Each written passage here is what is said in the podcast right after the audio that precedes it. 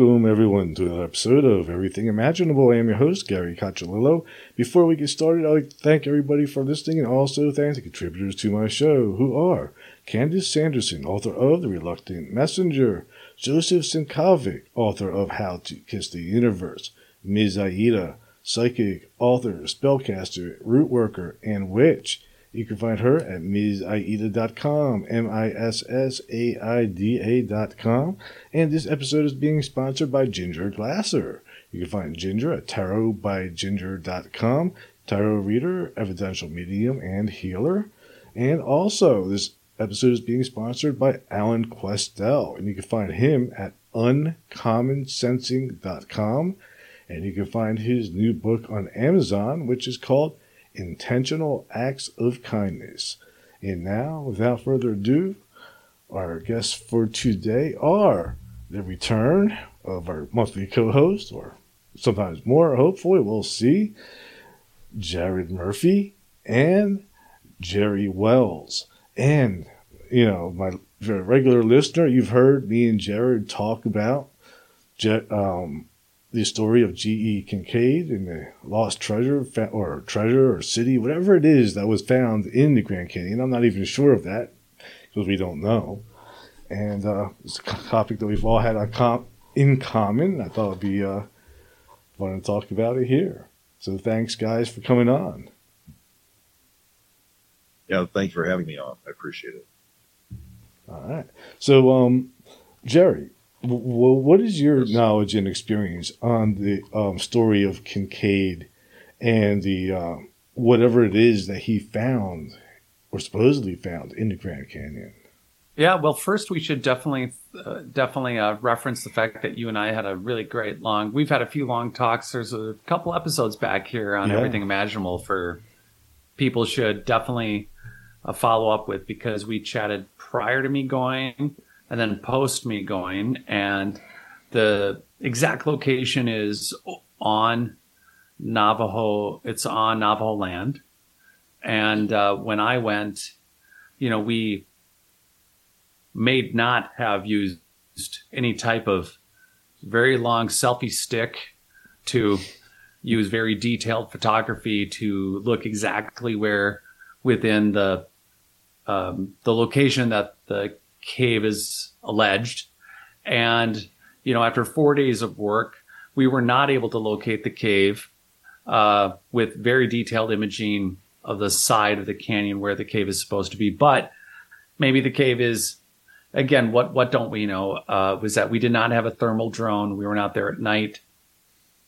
Not that we used a drone, but we were there. And if we had thermal imaging of some kind, we maybe could pick up a heat differential if there was a collapsed cave entrance that wasn't maybe too crowded with rock or something. So hypothetically, outside of it being a collapsed cave entrance, based on the only descriptions we have of where the Kinkaid Cave is, we were not able to locate it. And it was four days of work, but that's, that's the, I still think we went through a lot of detail of the story. So for those of you listening, and you want to catch Gary and I talking about, you should definitely look into our past episodes on everything imaginable. Yeah, absolutely. But yeah, I, I it was a great time going out there.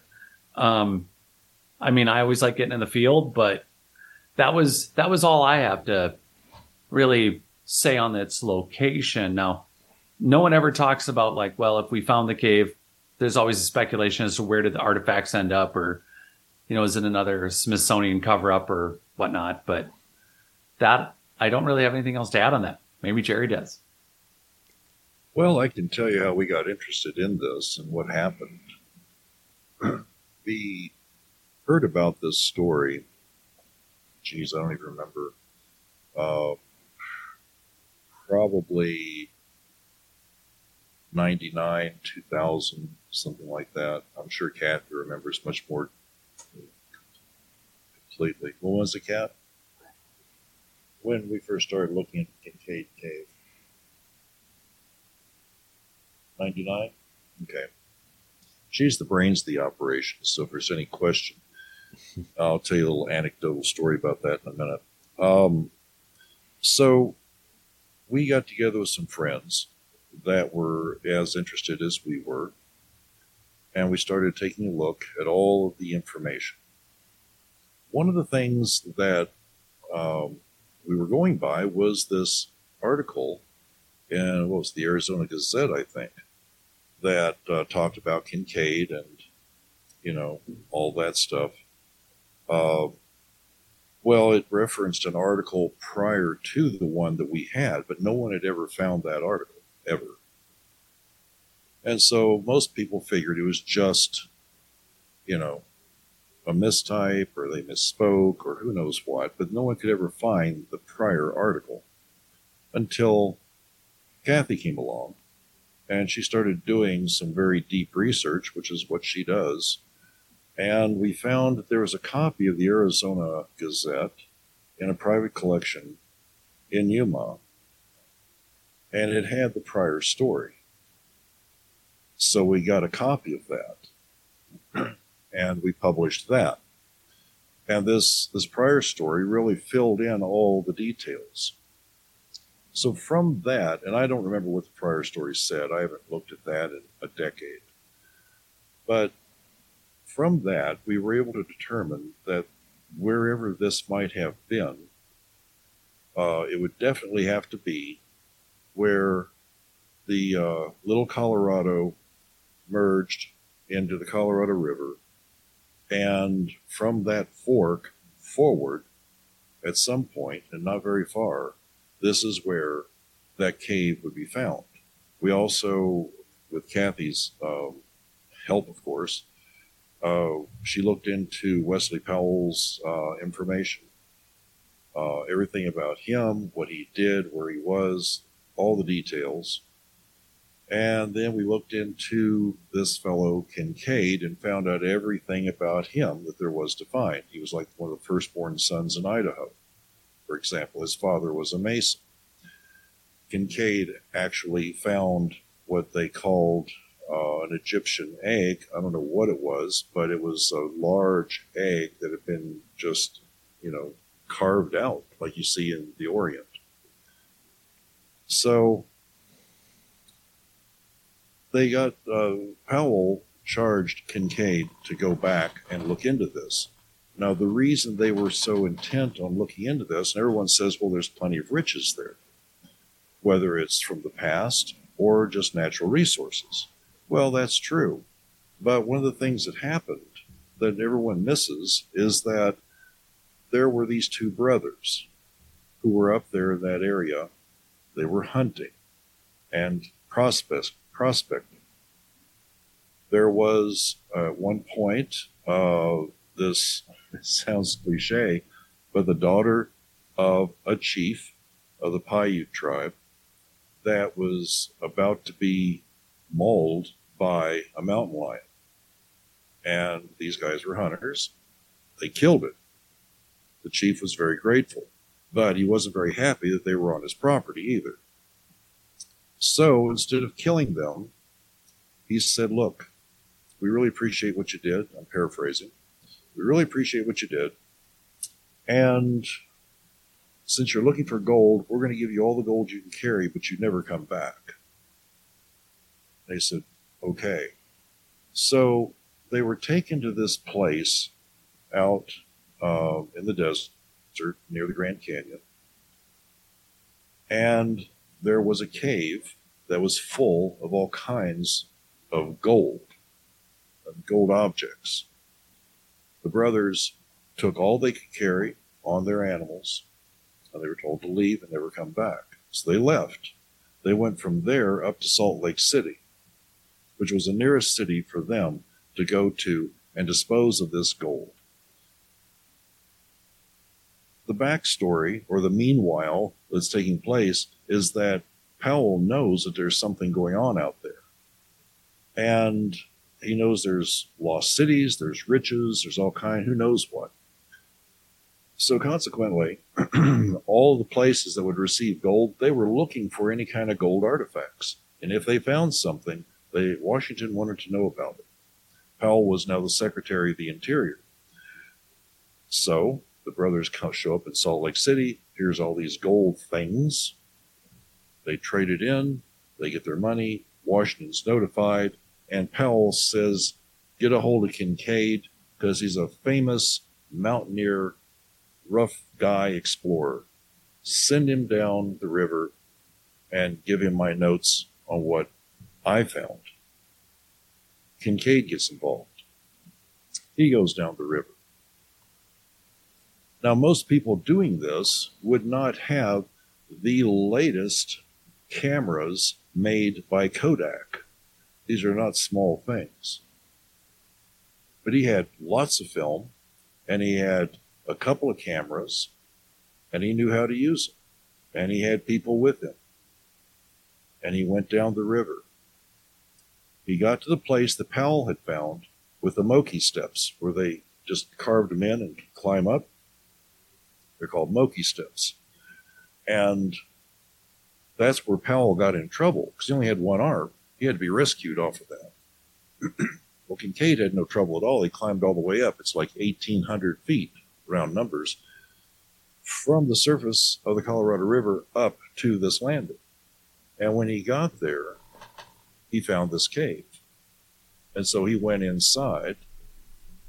And when he got inside, of course, the story has been, you know, uh, repeated many times about all the things he might or might not have found, but it's a pretty fantastic story. And that's the information that we were able to glean. This is all the little bits and pieces of the details. Another sidebar on this whole thing about the gold Lincoln had this thing called the Golden Triangle Project. He was going to move the capital of the United States over to Utah. Wanted to be in the, that part of the country because it'd be very difficult for the enemy to get that far in without encountering terrific problems. Well, of course, people didn't like that, and, and, Lincoln was assassinated, and who knows what the underlying reasons were, but he never got completed with this golden uh, pyramid project. There's a lot more to this story, but I'll continue on to the, the cave aspect. So, with all of these details in hand, we know now within a very short range, really, where this is at. So, using Google Earth, we start plotting out exactly where we're going to have our base camp and where this cave might be. There were only two ways of getting to this cave for now. One is to go down the old salt trail, get down to the Colorado River, go down, cross at the confluence, get to the other side, then go down the river a piece, and then start climbing up. Problem is, um, the people who were there and emptied out the cave, they basically got rid of those steps. So getting up there at this point is impossible. You'd have to be a rock climber and know what you're doing and know where to start. The other is to go to the edge and try to rappel down. Well, it's about 2,800 feet down. So that was the harebrained idea we came up with. There were no drones when we were doing this. We spent four years up there, off and on, off and on, off and on, mapping, figuring, and doing every bit of research that we could do. We found where uh, the railroad tracks and narrow gauge line had been laid down to that part of the canyon uh, using satellite uh, thermal uh, technology. We just happened to get a break and get that. We also found that there were two spots where the people inside this cave would have gone up to the surface because that's where they were doing their farming. Those have had bulldozers pushing rocks and debris into those holes to just plug them up. But on, on satellite imaging, thermal technology, you can still see it's cooler than the rest of the desert, which is how we located it. And um, so we we spent this much time we found where they had set up a pulley system to pull whatever they could get out of the cave up to the surface to load onto the train cars, whatever they were, that were parked right close by the spot where we were at. But all evidence of what they used was taken away. All that's left is just the remains of the abrasions on the rocks and some of the anchoring bolts that they used so that they could go over the edge. So we eventually, after three years, we decided that we needed to figure out a way to rappel down. And that's where we had three individuals who said that they were experienced and could do it. Well, we don't know a damn thing about doing this. So consequently, we took them at their word and they promptly got themselves into trouble. So they basically uh, were getting set up and figuring all this stuff out. And first, there was this airplane that flew below the rim of the canyon. And, you know, we couldn't see that clearly, but there were people in there looking our direction. So we don't know what that was all about. And planes are not allowed to fly below the canyon. Um, so I got that on film. Um, so these three guys, they hiked down over the edge as far as they could. They tied off their ropes, and their idea is that they're going to go down because it's a series of, of, of uh, shelves all the way down. We were supposed to start at 5 in the morning. They started about noon. Bad idea. Because those rocks pick up the heat and re radiate the heat. And we quickly discovered that there's no amount of water you can carry that's going to be enough.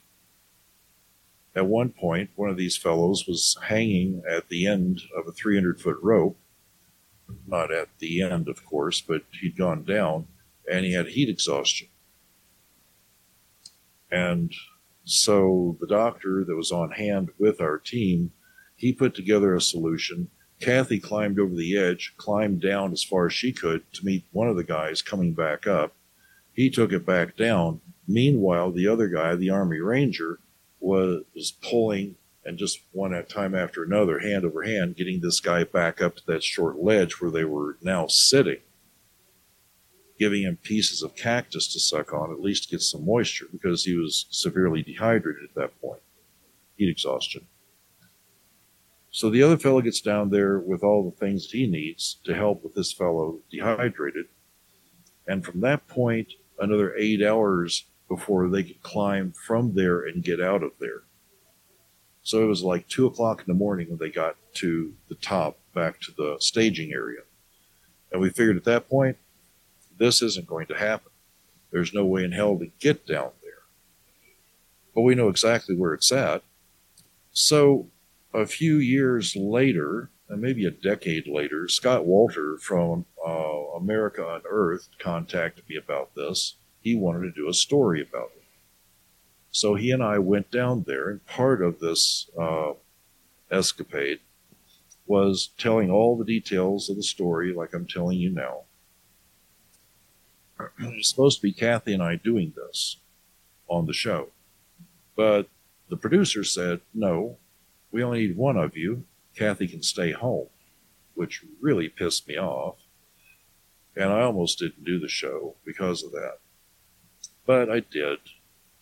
And they wanted to know dates and facts and figures. And Kathy spent more than four years researching every tiny detail about this. So she had it all just right there in her mind.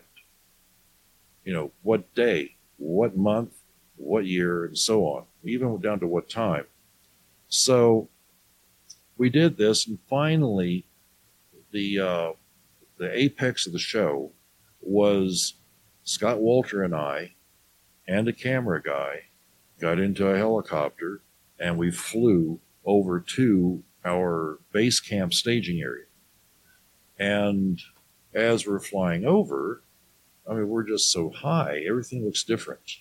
But I could make out what looked like the triangular shaped rock, because it's a triangular shaped rock that's right in front of the entrance to this cave.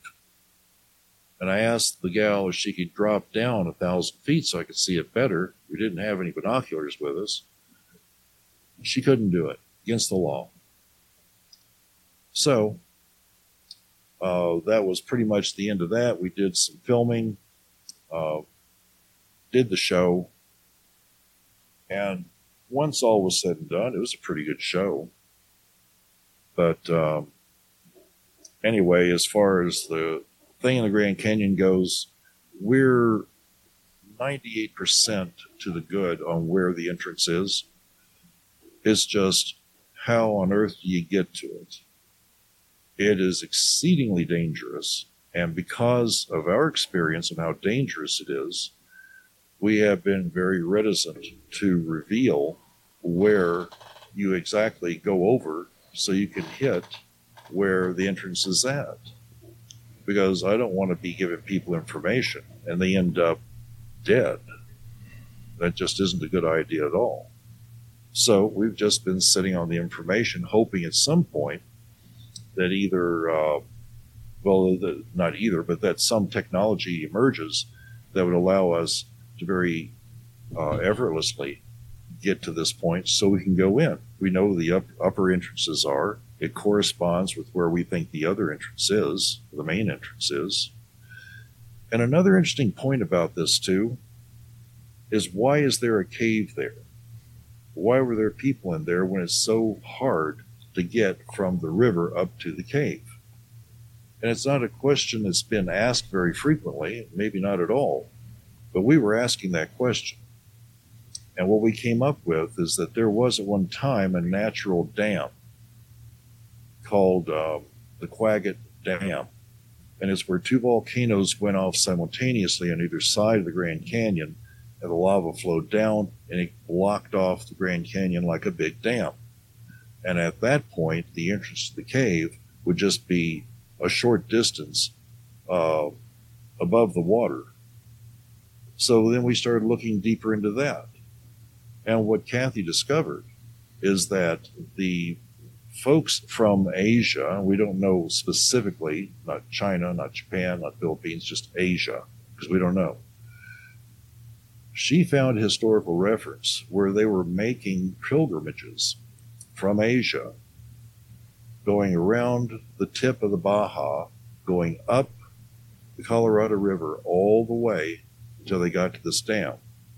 Now we know the Colorado River was navigable by large, large ships.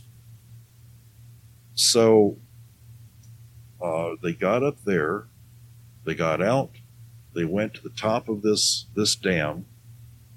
There were boats waiting, and they went, and their point in going was to go to the Canyon of Light to see the child of the sun. And that's what's in that cave, are the remnants of that religious center. It would be after the Quagget Dam broke, uh, following a series of earthquakes, that all the water went away and the people couldn't stay there. So they left. The woman who was the mother of the child of the sun went south. She was well known. Her husband had died many years before. They went south to Casa Grande. And in Casa Grande, they established a new center. It was at that point and about the same time as the rivers, the San Pedro and the Gila, were running like massive rivers like the Missouri River. There were around 3 million people who were living in the uh, Tucson area in prehistoric times. They had all these mines. Even the first precursors to the Templars were showing up there. There's evidence of all of this. So eventually, there was a breaking of, of the treaties. Uh, things really quite went wrong. And everything fell into chaos. I'm not sure what the timeline is on that, but I, I feel that it probably is after a major earthquake that caused the Gila and the San Pedro rivers to just sink into the ground because now there's no rivers there really to speak of. We're here in Tombstone, Arizona. The San Pedro is eight miles from me, and it's just a trickle now. All the water is underground, and it happened pretty much overnight. We saw the same thing happen in Peru after an earthquake. This massive river just vanished. So we know it's possible, but these people migrated away from these areas. Things were forgotten, things were lost.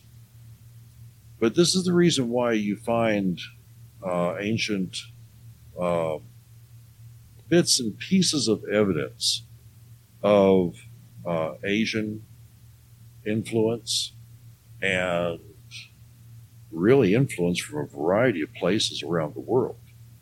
What they were mining down there, uh, for example, uh, in in Tucson, between Tucson and Yuma, where the Gila uh, meets up with Colorado River, uh, they were mining uh, lead and gold and silver and tin. There's just so many. There's just so many ancient mines where we're at right now. It's unbelievable. So the interest of the cave, to get back to that, it's not collapsed in. It's still very open. And I think if you had a drone with um, heat sensing technology, you know, if you get it, get to where you're looking, you know, well, like an F, uh, FLIR, like a FLIR cam, you probably could find where the entrance is specifically. The only trick's going to be that big rock in front of it is going to be warmer because it's going to be the one sitting in the sun all the time. So it might mask it somewhat. So I'm not exactly sure. I think you have to get pretty close to be able to see uh, the details on that. The other thing, too, is that the air currents, the farther down you go the canyon, they're going back and forth, up and down. We dropped several helium balloons with slight weights and watched their pattern, and it's just completely unpredictable. And where it is right now, in 30 minutes, it'll be totally different. We thought about getting a helium balloon and just floating ourselves down there. But there's nowhere to steer it, and it becomes exceedingly dangerous. If you go up against a cactus, pop, and there you are, you're done. So what happened? With, oh, what happened with your climbers? Um, you said they got heat exhaustion and all that. I got, I got all that, but they didn't want to come back, or there, there wasn't a better solution for the rappelling. they really weren't in your league. Oh, that was one of the things we were planning when we were on site was how I had an eight man team ready to repel that area, but it's approximately 3,200 feet where that location is. Not one that for everyone listening, it's not one you've mentioned, but for where we think that the site is off of mile marker 60 on the river, it's approximately 3,200. Frozen up. Give him a second, see if he comes back.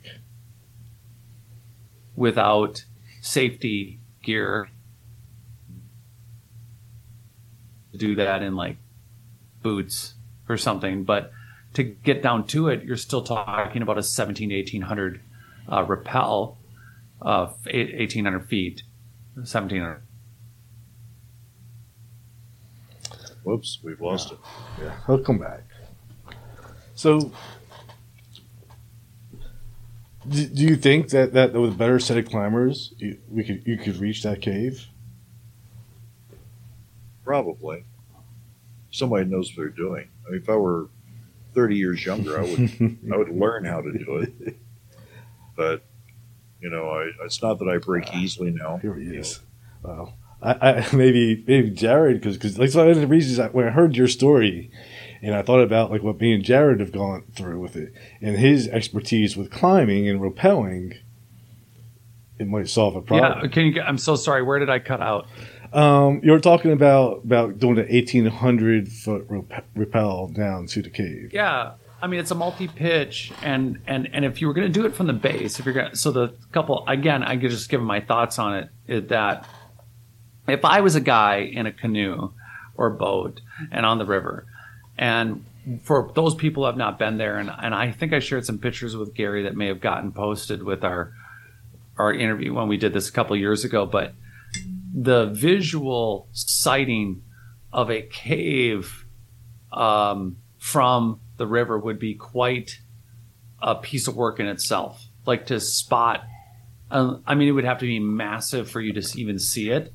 And secondly, to get up 1,800 feet or approximately half the 3,200 foot, so about, you know, maybe 17, 1,600 feet. But from the river, for you to tie off and get to it would be quite a feat. And if you could see it, and rappelling, there's not a lot of places to anchor into to do a multi pitch rappel. And once you're set up for it, um, I'm just, I was just really curious. Like you said, it's like you can get down, a, you can dangle. I remember that episode, Scott. uh, I remember the episode where they did this. I, I, I didn't, um, you know, I did, I watched the whole thing and I didn't understand how there was video or pictures of the climbers dangling and it's like well where were you guys going to go like where where where are we going to do your next pitch from where were you going to do your next connection from and i didn't understand how if you know you're going to go down you know if you're at a 3200 feet 30, 32 plus 100 feet and you're going to go down to the 18 to 1700 foot from the river range and you know where you are at what mile marker on the river then to do multi pitch, you're going to have to. I was just, I've always wanted to ask this, and I had no idea it was your group that did it. So I'm super curious, like, no matter where their skill levels were, and I appreciate that comment earlier, but I was very much interested then in knowing what the backstory was on not trying to throw them under the bus at all. Just what was it that the plan was to do? You know, you, you have to have the ropes and you, you have to descend you know you're you know over a thousand feet what was what was the I what was the what was their ideal plan i was i'm super curious yeah i'm curious too. Oh you know well. what we were told well the, the guy in charge his name was john. Hell of a okay. nice guy. Smart as can be. Yeah. Uh, and he'd been a friend for a while. He and his buddy and uh, this other fellow from texas uh, uh, Army Ranger Special Forces. Yeah. So the plan, as I recall, it was to they went they walked down as far as they could, which is what you saw where they decided to repel from. Okay. So at that point, rope is thrown over yeah. And they figured that it's going to be about 600 feet down to the next level. Okay. It wasn't. It was way more than that by a couple hundred feet. Ah. So he gets out about 500 foot of rope and he's just sort of penduluming. There's the, it goes in and then down and then it comes back out again to a, not really a flat spot. It's just all caliche. It's just all just loose stuff out all the way to this next yeah. edge. And then you would, I guess, attach somehow, go on down that way. Well, I I don't I still don't know anything about rappelling. I've done rappelling one time into a cave and I discovered you cannot repel back up. No, no, you're ascending. That's a whole yeah. different animal. Yeah, well, it was inside of a cave. I bet. That's another story. I could just tell you and just blow your mind. But yeah, it's supposed to go faster for you. You're really tall. well, yeah. I was climbing up the damn sides of this because the little Peruvian guys with us, they got Kathy out. They were pulling her out. Oh, great. They, they couldn't pull me out. I had to climb up the wall and in the wall, stuck right in that hole right there Yeah. on my hand is a spider as big as a dinner plate with Oh, yeah. red glowing eyes looking at me. It has like an exoskeleton. Ugh. It looks like something from science sci-fi horror show. And I had navigate that on slippery ass rocks climbing 50 feet out of a hole. Mm. Anyway, No, that, that the, a- the gear the gear bringing so they had a couple thousand feet of rope they were planning on doing like anchoring that's down the, and that's all the rope they brought. I just don't get it. oh um Yeah. all- all right so i okay so i saw that episode i i you know full disclosure i know scott but i've never asked about the episode i've never i never ask we, we don't talk about the show but i've i saw that episode and as a climber to your point i was i didn't understand how they i, I saw the video of climbers dangling at like wherever they ended up dangling. And my only thought myself as a climber was just well where were they going to anchor in? Uh, where were they you know how were they going to do multi-pitch down? Because at that point it's 3200 feet at that point at that I know. mile marker. And that's at the height for everyone listening if you go off road off uh, you know if you get to this location where the Kinkaid cave is supposed to be for you to descend at that point it's about 3214 or 40 feet somewhere in there to the river. And that is not a straight descent like you said. It's like it has these uh goes out it goes in. And you don't have an easy descent. So if you're going to go down to 1800 feet from the riverbed and you're starting at 3200 feet well the math doesn't really work out if you only have a few hundred feet of rope Exactly. you're not going to get there I, you know what? That I just told them, you guys know what you're doing. Go Yeah. ahead. I'll be Yep. shooting video, yeah and um, you know, because I don't know a thing about doing this. I'm, I'm just Years- you had such an opportunity. It's like you're there, you got people who want to do it, and it's like, oh, it's just part part of me is just like, oh, you just you're you're willing to go over the side. And as a side note, uh, one of the things I shared with Gary when we got back, uh, we were we had parked at a nearby.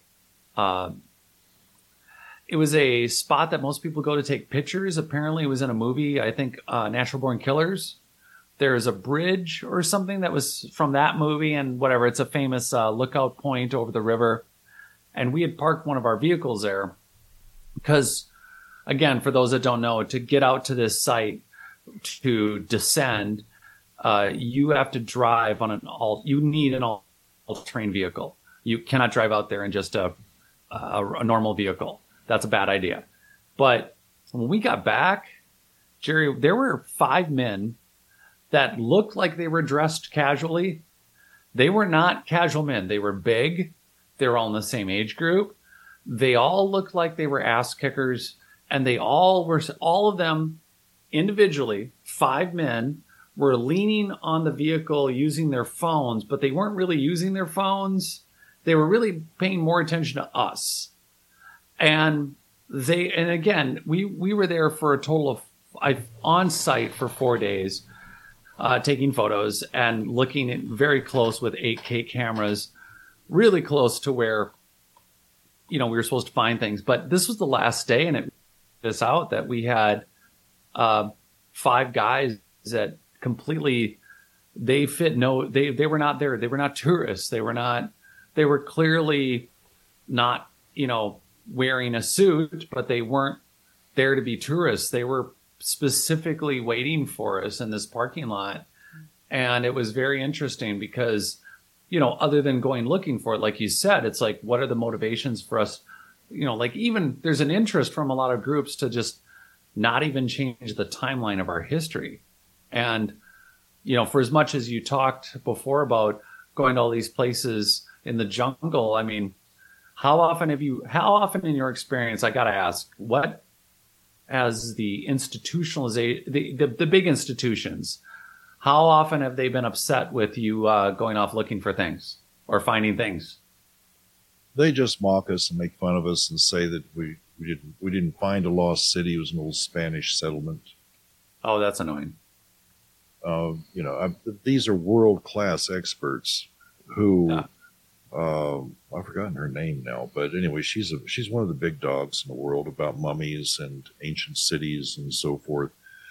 These people who were in Peru, um, they call them the Chachapoya, which doesn't mean that's who they were. We know full well who they were. They were from the Middle East, and they were part of the entourage of um, the Phoenicians who were trading in that area. Uh, so uh, we found all all this information. It's like not guesswork; it's all absolute. But the Phoenicians, um, when that volcano erupted, and uh, I forgot the year, but it pretty much put soot in the sky, Yeah. and the Phoenicians were guiding by the stars. So they weren't able to navigate. And because of that, their wealth and, and uh, prosperity began to decline. And it was shortly after that that the Roman Empire came and overwhelmed them and took them over. Well, these folks didn't get back over that part of South America. And the, Yeah. the small city factories that were set up there uh, to produce this blue uh, blue powder, of the dye, yeah. the, the, the royal blue, plus you know everything else that they were getting in the, in their trading, you know, all that just evaporated, and these people are left there not knowing what the hell to do, and so they never made it back. Wow. They moved out and they went to where it was safe, which was higher up into the Andes.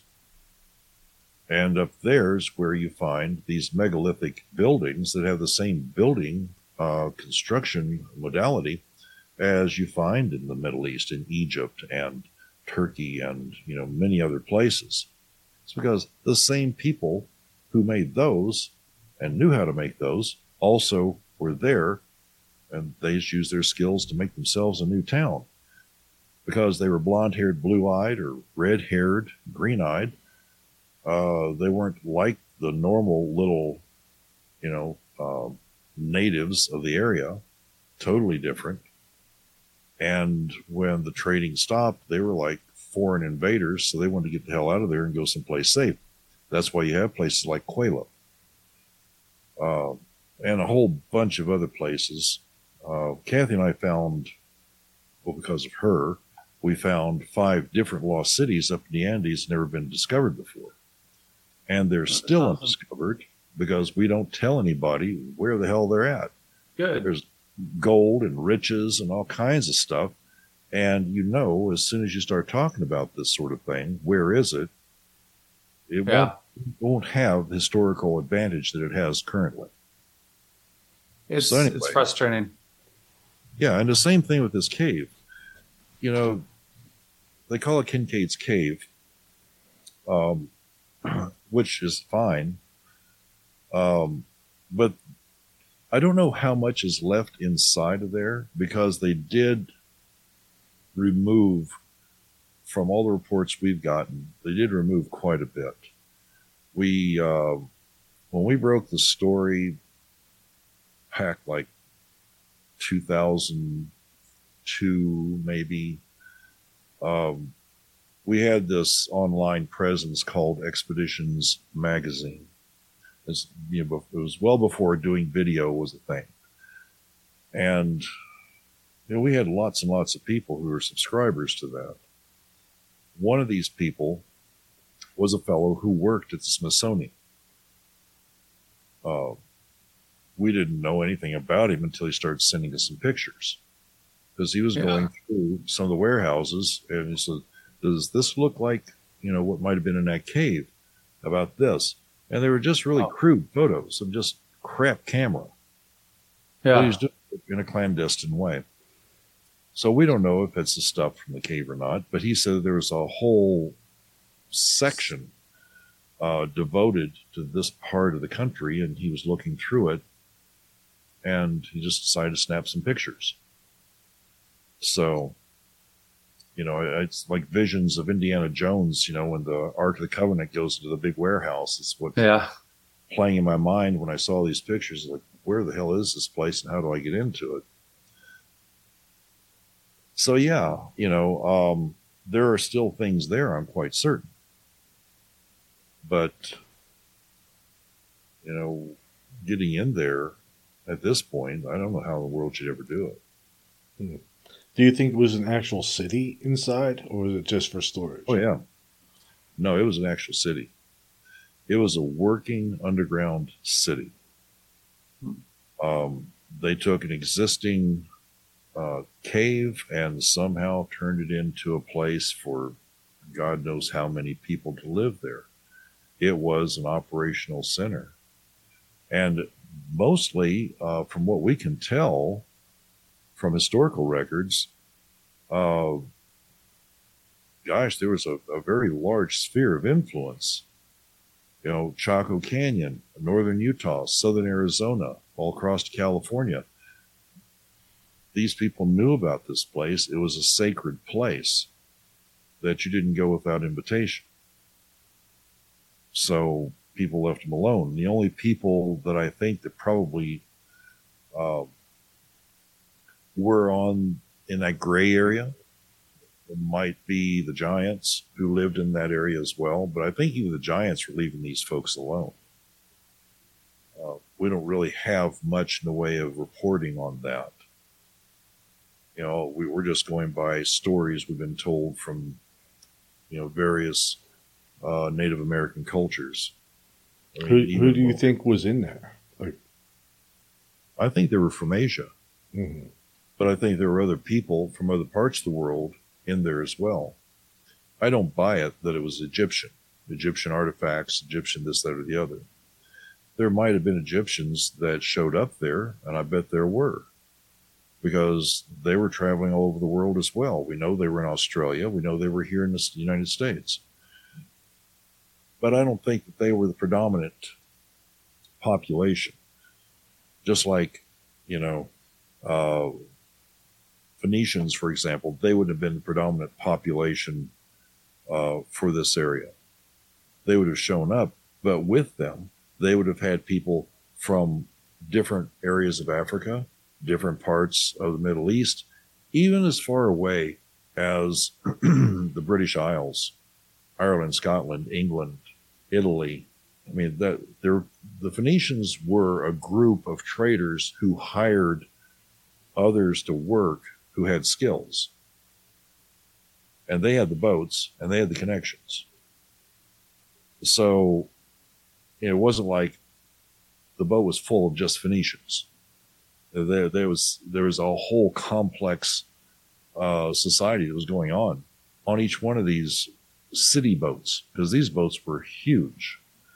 They were just huge, and you know there, there were just a whole variety of different cultures there, and I know that that's exactly what's happening from everything that we can tell from the research that's been done, uh, Kathy mostly, that's been done to give us some idea of who these people were. How about the timeline? Like, what at what time do you think that these people inhabited that city?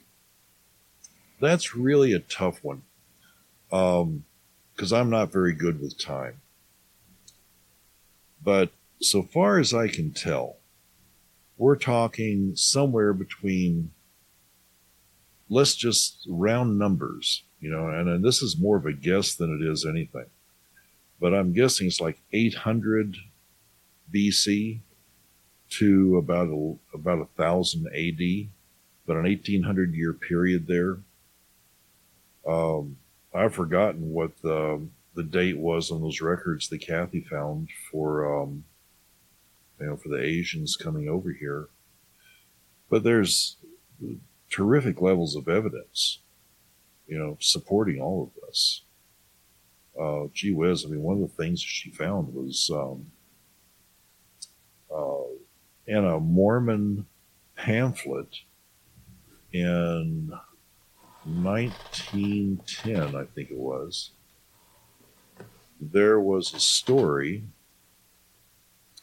that was just, this is from the UK. And it was a story about how these Mormons were going up the Colorado River and they decided to go off to the right, which would be the Gila River, and that they encountered this amazing ancient city there with people still living in it. We've never been able to find this place, but you know they they talk about it you know very specifically. They talk about how they landed on this one island, and on this island, uh, they rested for a couple of days, and that they had uh, met people there who were much like themselves, and then they went on up the Colorado River and they went off to the right up the Gila River. Most people don't realize that when these rivers were flowing, I mean, you've got um, the Gila River, Colorado River, uh, San Pedro. Uh, trying to remember the names of all these. Um, the Rio Grande. There was a network of rivers. For example, you could go from the, the Gulf of California, following these rivers with a large sailing vessel. You get all the way over to the Gulf of Mexico. Hmm. That's how vast and deep these rivers were. And I never knew that until the past few years. We started mapping that out, and it's like, what the hell? This is just really an amazing story because it explains now how these people, you know, a good example Rio Puerco. I think it's Rio Puerco in New Mexico. It used to be one of these vastly huge rivers as well. Uh, is is the Rio Puerco or the the Pecos River right there at the at the uh, Decalogue Stone? You remember? What is it? I can't can't remember. Kathy thinks it was Yeah, the this is Pecos great. River. Well, at any rate, in Las Lunas, New Mexico, you've got the Decalogue Stone. And the Decalogue Stone basically has the Ten Commandments written on it in, oh, in, in First Hebrew. It was first discovered in modern times in the uh, mid 1800s because the Paiutes wanted to have the settlers take a look at it and said, Can you read this? What does this mean? They didn't have a clue. No one knew what it said until the Dead Sea Scrolls were discovered. And then they said, Oh, this is a, a version of Hebrew. It's First Hebrew. And so they uh, could then read it's the Ten Commandments. There's an accompanying stone further up on the mountain, which is where the temple was commemorated with a star chart and a date, and it's dedicated to King Solomon.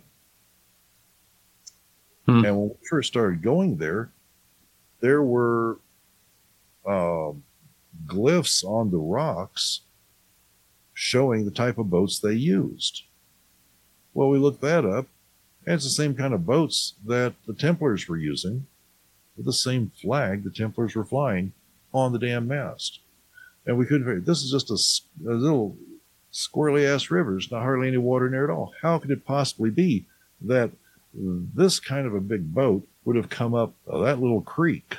Because all it amounts to now, if if there's even any water in it. But yeah, it's Decalogue Stone is right there, sitting right next to the um, uh, the county, you know, dump, and people have gone there now and defaced it.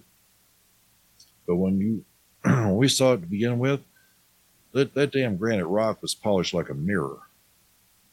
It was unmistakable what you were looking at there. So, anyway, I'm rambling. Other questions? Jared? Did you freeze? Hmm.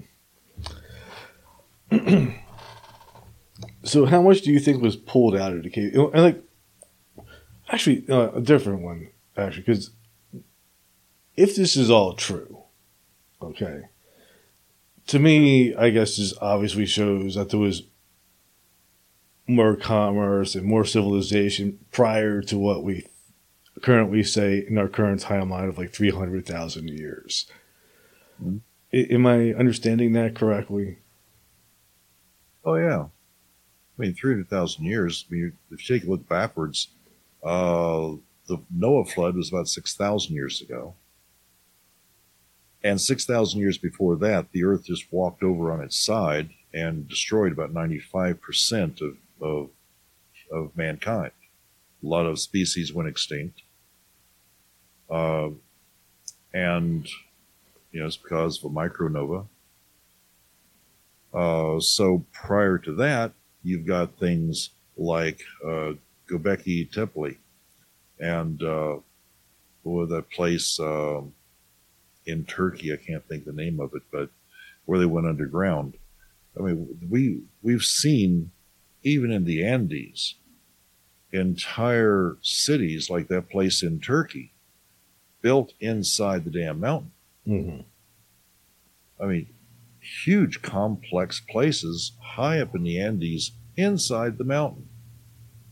So, you know, as far as uh, as commerce goes and civilizations, you know, within the past six thousand years, there was a terrific level of movement across the face of the earth. And some of these people were able to do it because they had remnants of that ancient knowledge. When you take a look at the Piri Reis map, for example, that, that would give you a pretty clear idea that someone knew how to draw a map of South uh, of the South Pole without ice on it. So you've got you know a terrific level of commerce and travel occurring across this globe, and it has been for a very long time. If you go back prior to 12,000 years, then you start getting into the gray and the fringe because after what happened to the earth about 12,000 years ago, there's not a lot of records left, except in places where it might not have been destroyed. And these are the things that Kathy and I were looking for up in the Andes. And we found a few things that are completely unexplainable, and they are before that 12,000 year period. But these are the things that you also see, like with the pyramids, uh, the giant stones at Baalbek, uh, even the construction methods at Sacsayhuaman, Machu Picchu, Ollantaytambo, you know, all these places. You, you find that, you know, Tiwanaku is a very good example, and Pumapunku. Um, terrific levels of skill and, and ability to masterfully work these stones in such a way that you don't even need any cement to keep them together. Uh, but this is going to be the people prior to the last time the earth came to an end. Hmm. And the only thing left are these magnificent structures that really could not be that easily destroyed. But you take a look at uh, Tiwanaku, um, gosh, it was pretty well knocked around, but the ocean came up over Tiwanaku. And that's why it's buried under silt. You know, all those hills around Tiwanaku, if you take a look at the lay of the land, you'll see there's, there's plenty of small hills all over the place.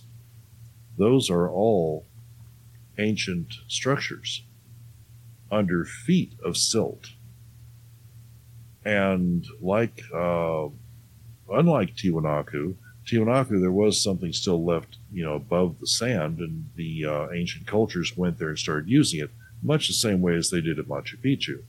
They uh, they showed up, so this is pretty groovy, so let's just make it look, you know, like what we envision it should be. And so you see these different building styles, you know, in many of these places. Um, the farther you go north and deeper into the Andes, the less and less you see of the, the native inhabitants actually doing anything to change the structure of the uh, the buildings that are so deep into the jungle. When we went there, I mean, the people that were living in the valley thought that we were the return of those who lived in those cities because I was tall. Kathy has, you know, uh, blondish, slightly red hair, and my hair was down, you know, to my shoulders, and it was more red than it was uh, brown. And we're just casually walking, you know, 85 miles up a river to get to one of these lost cities. Kathy mapped it out from a rock. we didn't know it was there until we got there.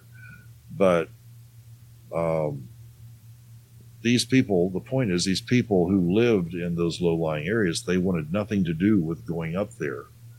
Because even when we were there, they said, These places are haunted. We won't go there.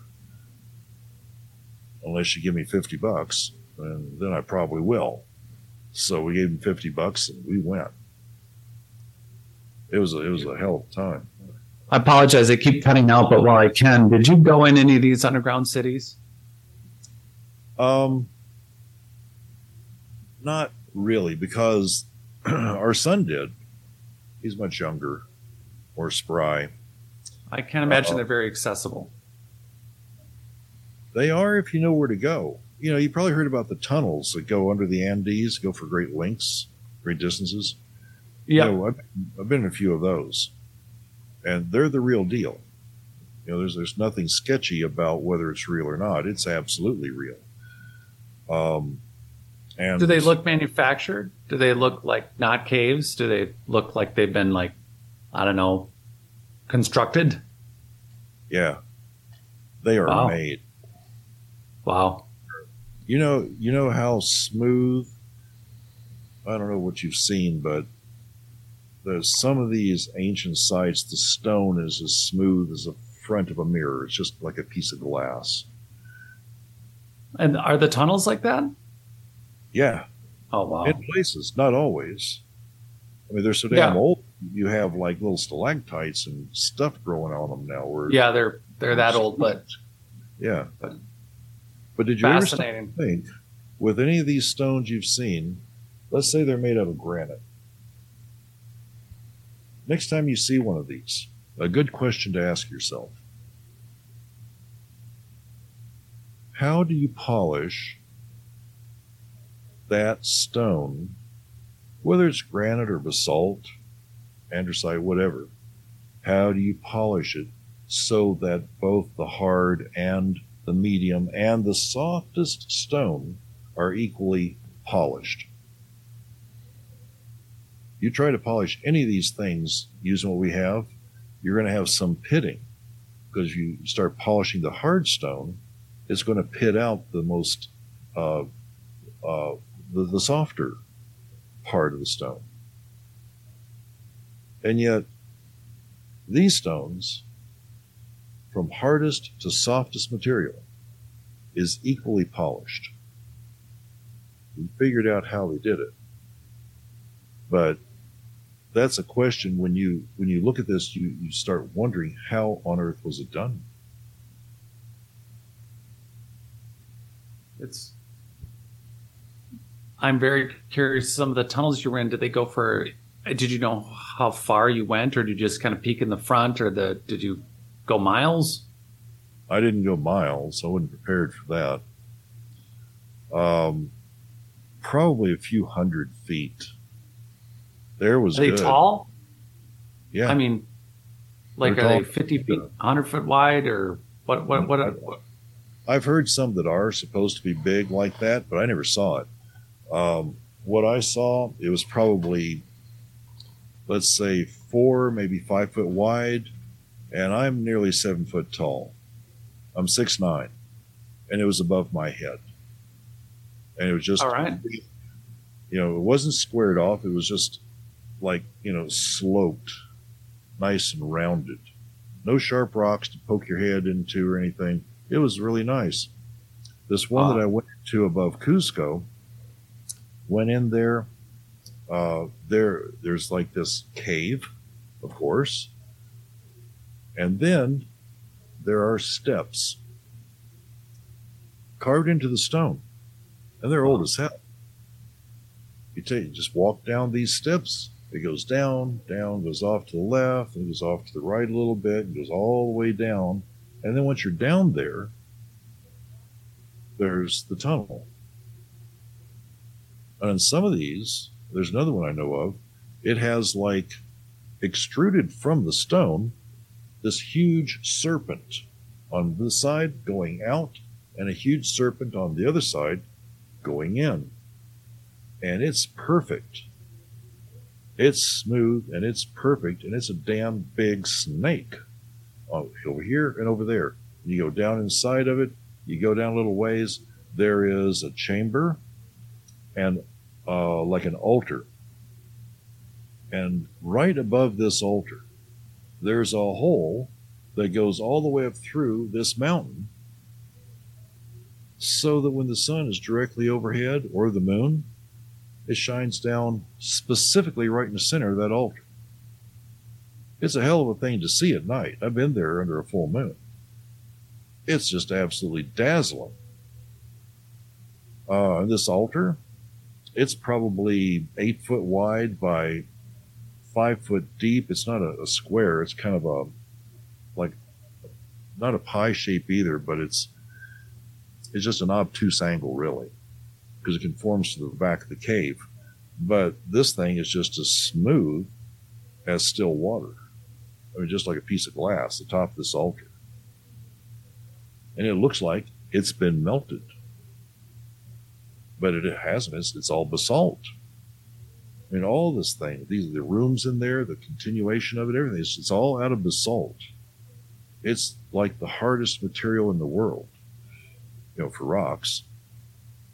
And it's it's just very carefully carved and polished and made to look ornate. In some places, we found that, um, like in Tiwanaku, the, the gateway of the sun, Tiwanaku, that was quarried 500 miles away. It was quarried and crafted and finished before it was ever moved to Tiwanaku. And then once it was moved there, it was set in a specific place, and no one now knows where that's supposed to be. So it's just sitting out there, you know, amidst everything else. But there's other places in the Andes where they did something very similar. So imagine a block of basalt that is as tall as um, two cars, probably 15 foot from one edge to the other. The rock, because you're up in the side of a mountain, so the rock of the mountain is removed.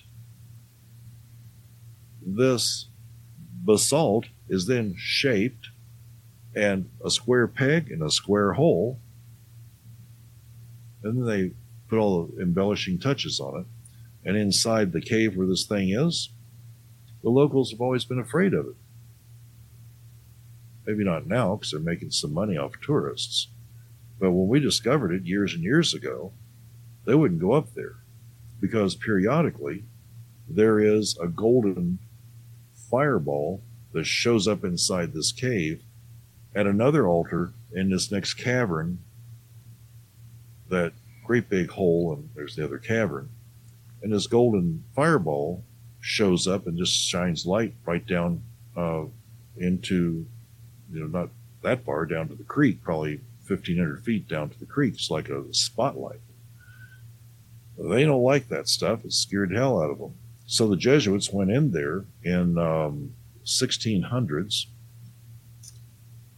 pounded holes into it, stuck dynamite in it, explosives of some sort, and they blew up this cavern back here behind me where the light shows up, and they blew chunks out of this beautiful temple you know, ornate thing, whatever it was, that's right there at the entrance to the cave, made out of basalt.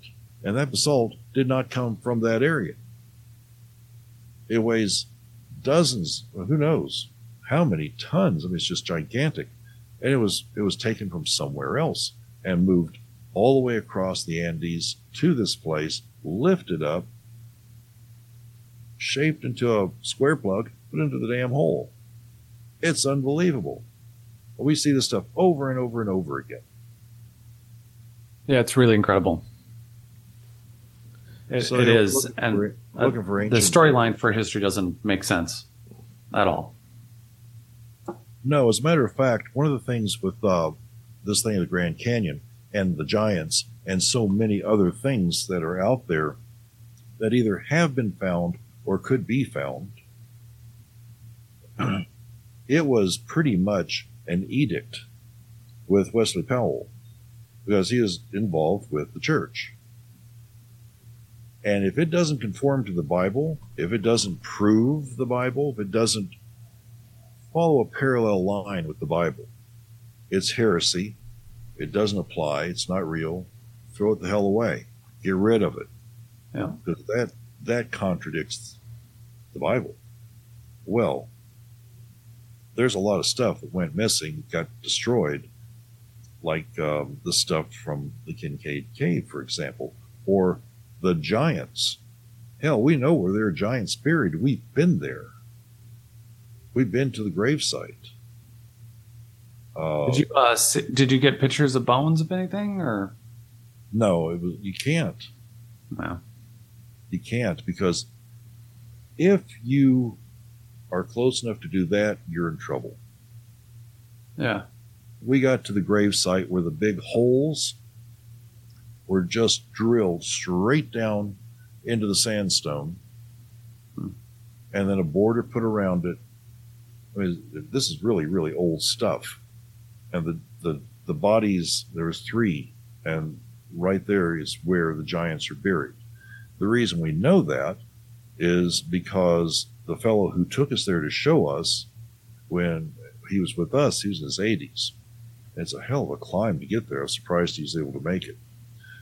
But when he was in his teens, he and his buddy were treasure hunting. This is in Utah. And they dug up several giants looking for stuff, and they found, you know, giant skeletons.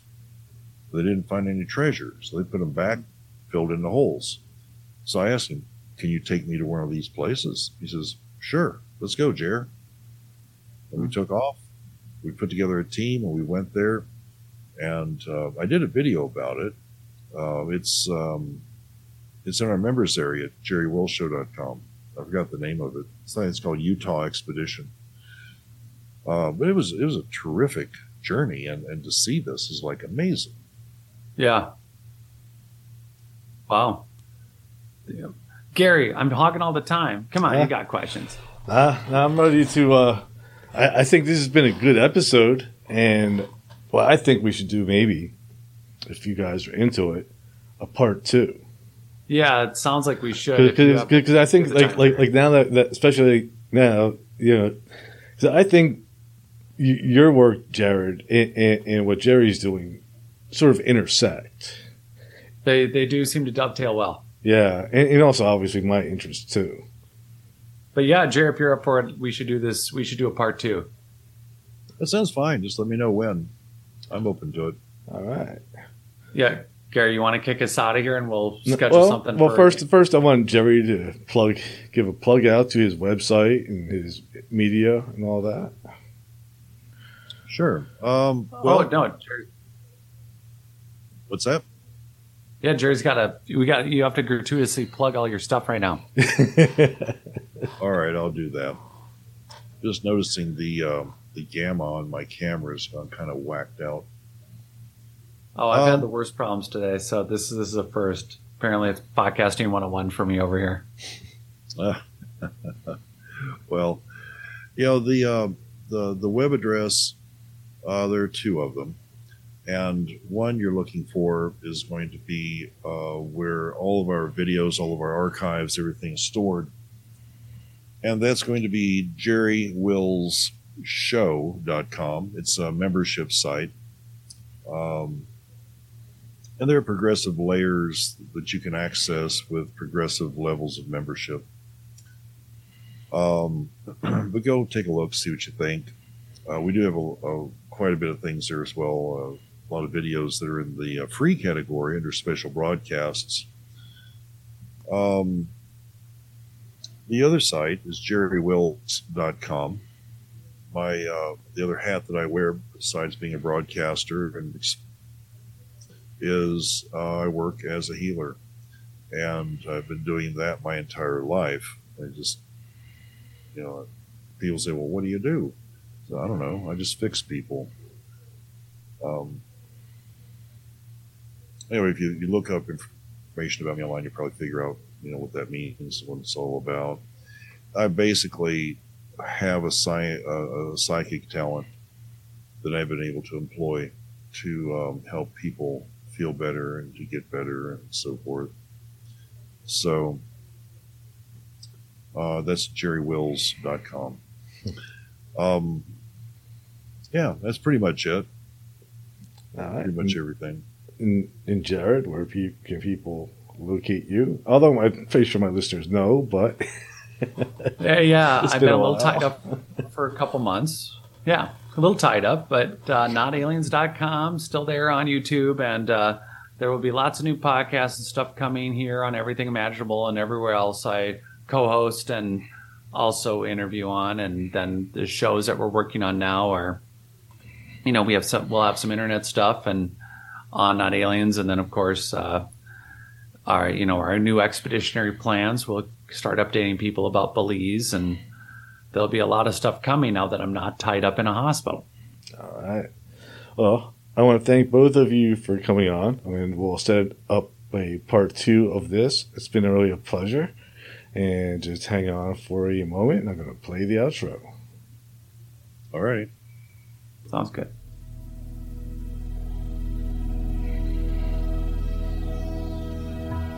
Thank you for listening to Everything Imaginable. You can reach Gary at everythingimaginable2020.com or message him at everythingimaginable2020 at gmail.com. He's also on Facebook, Twitter, Instagram, and LinkedIn. You can buy t-shirts, coffee mugs, and other merchandise to support the cost of producing this podcast. Click on the merchandise link at the top of this page, www.everythingimaginable2020.com.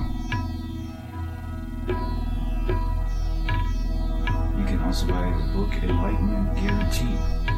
It's the only book on Zen that you'll ever need. You can find it on Amazon and it will change your life. Because remember, everything that it says was first imagined. Loved what you listened to today, don't forget to rate, review, subscribe, and share. Again, thank you for listening to Everything Imaginable with Gary Cochilio.